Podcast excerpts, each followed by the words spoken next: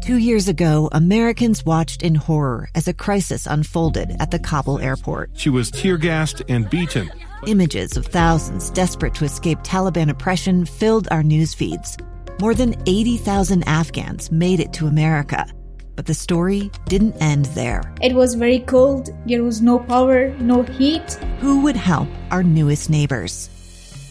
I'm Andrea Smardon. In Stranger Becomes Neighbor, you'll hear the stories of some remarkable refugees who left their homes and their dreams behind only to start over from zero. Their only possession was three blankets. And you'll meet Americans who stepped up to help them. You want me to come when you deliver your baby.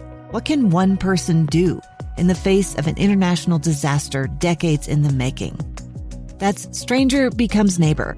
Find us at kslpodcast.com, follow us on Apple Podcasts, or anywhere else you listen.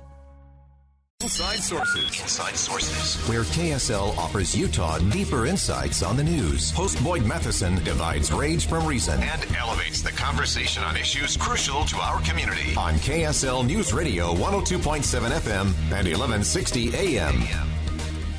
Could Utah elect a Democrat to Congress again? The Utah Independent Redistricting Commission has released three maps with changes to Utah's congressional districts, and an analysis from the website 538 shows they might have some good news for Democrats in the state of Utah in terms of their representation.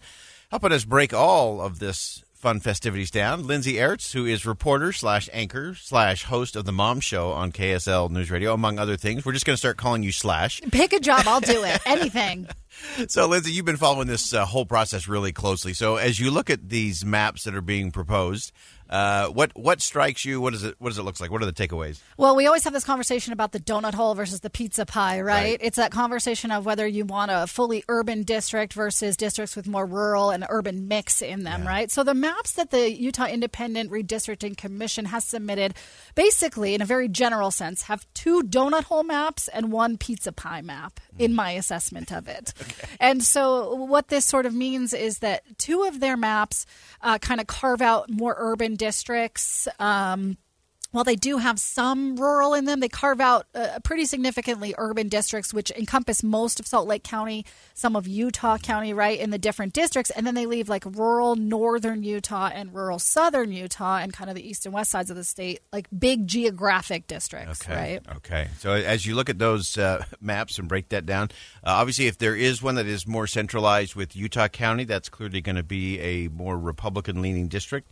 If there's one that does have a big chunk of of Salt Lake County, that obviously would be good news in terms of the Democratic-leaning uh, district. How does that shape up? Well, the interesting thing is that 538 broke down each of these three maps, right? And they kind of assessed uh, what would change for Utah's districts if these maps are adopted. Now, keep in mind, these are just the commission maps, Right. and these are just on the congressional level. So they also did state house, state senate, and state school board Correct. maps. So we're just Yes. talking congressional maps here. And ultimately, it's the state legislature who gets to decide what maps move forward. And there's all the politics around that, right? Uh, but as far as these maps that the commission put forward, 538 ranks each of these three maps as changing one of Utah's districts to possibly favor Democrats. Meaning, if one of these maps is adopted as is with no other changes, um, in two of the maps, the purple and the public submission map, those two maps would have a district that would be likely blue. And then in the orange map, that map would have a district that is strongly blue. And so you can kind of go and look at those three maps and know that the orange one kind of favors Democrats in a little bit more uh, more significant way. Yeah, yeah, it's, it's so fascinating. And of course, the, the redrawing of the maps is always interesting. Uh, I, th- I think on all of the maps, if I'm not wrong, uh, Congressman Chris Stewart is still basically a senator. His uh, his, Yeah. his district, the second district, would still basically go from Davis down to St. George, Yeah, well, yeah, it's like the Orem Provo line all the way to the bottom of the state. all the way to the bottom. Yeah. So, uh, so that's a that's a fascinating thing to look at. Of course, there's been a lot of debate over urban versus rural. Uh, and, and all of the motives around that, uh, and I'm one of those that, as you look at all of that, you can say, okay, I, you know, we definitely want to make sure our rural folks have a voice and and, and a significant voice because they matter out there. Uh, and then you look at where the population centers are, and so you say, well, that is where the people are. That's, that's who's being represented. Uh, just really interesting in terms of the dynamics of how that all plays out, and then ultimately what the legislature will do. Yeah, well, and you have kind of two camps. I don't want to like frame it in this us versus them kind Yeah. of way, but you have uh, Rob Bishop, who was on the commission, right, and quit abruptly this week, and you have. Um, uh, House Speaker Brad Wilson, who's kind of backing him and saying, look, it's the lawmakers, the people who were elected by the people who should make the decisions on these maps. But then you have the Independent Redistricting Commission who's saying, uh, no, the people voted to put this on the ballot, and the people want an independent redistricting commission to submit maps and take a look independently, independent of any political districts or incumbents or anything like that. They want just an independent group to say, here are the maps we think you should do. And so there's kind of all this drama between will the state legislature just adopt these maps as is? If they don't, how different will they look? Knowing now that all three of these maps kind of uh, make one of Utah's districts a little more blue leaning. yeah. Will that matter to the legislature? And there's kind of all those the politics. Yeah, and once that. the legislature picks it up, uh, they'll have some public hearings and some public debate as well, uh, which will be a good part of that whole process as we try to move that forward. Lindsay Aerts, uh, slash everything today. pick Uh, a th- job, any job, Thanks for helping us. Thanks for helping us break that down. And uh, the, one of the good things I think we can uh, all realize in the state of Utah is that we are not losing a congressional seat uh, like other places, like California, New York, Michigan. Uh, some of those places uh, where that gets really tricky. Uh, there are a number of places back east where you are suddenly going to have, uh, in New York, for example, you'll have two uh, members of Congress currently, both Democrats, who are going to have to run against each other for a single seat uh, coming up. So that's going to be a fascinating thing to to look at as well. And of course, the the the goal of all of this is to make sure we do have that representation. That's that's what this is for.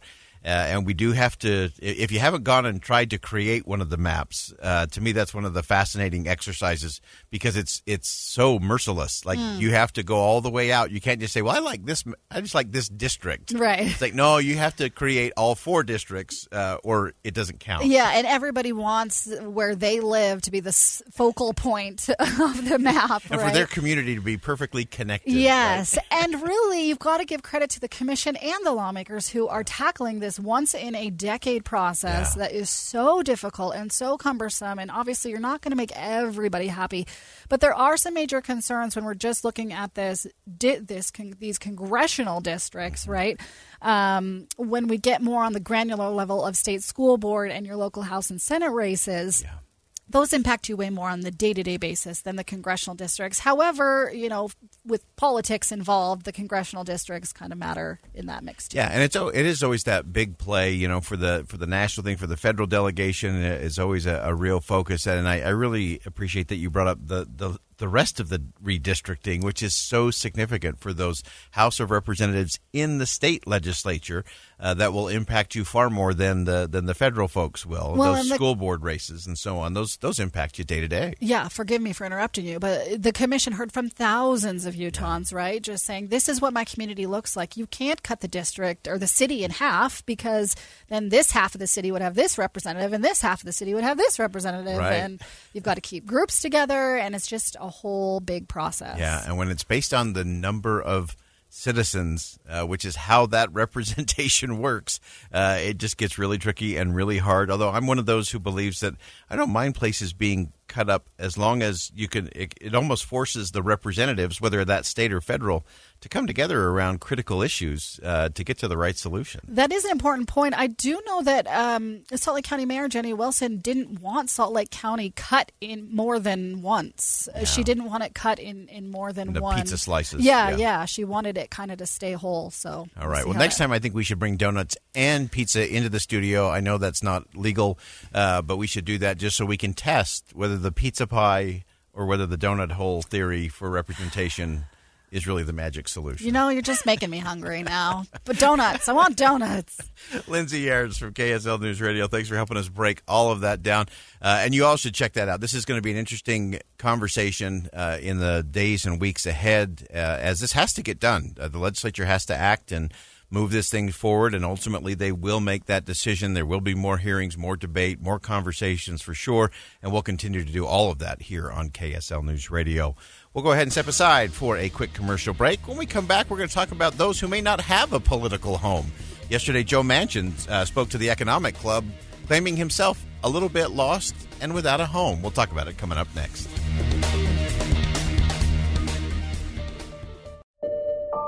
I'm Dave Cawley, investigative journalist and host of the podcast Cold. Don't miss Cold's new season 3, where I look into the unsolved disappearance of Sheree Warren, a woman last seen leaving her job at a Salt Lake City office in 1985. Police cast suspicion on Sheree's estranged husband and boyfriend, but never made any arrests or recovered Sheree's remains. Find Cold Season 3, The Search for Sheree, anywhere you get your podcasts.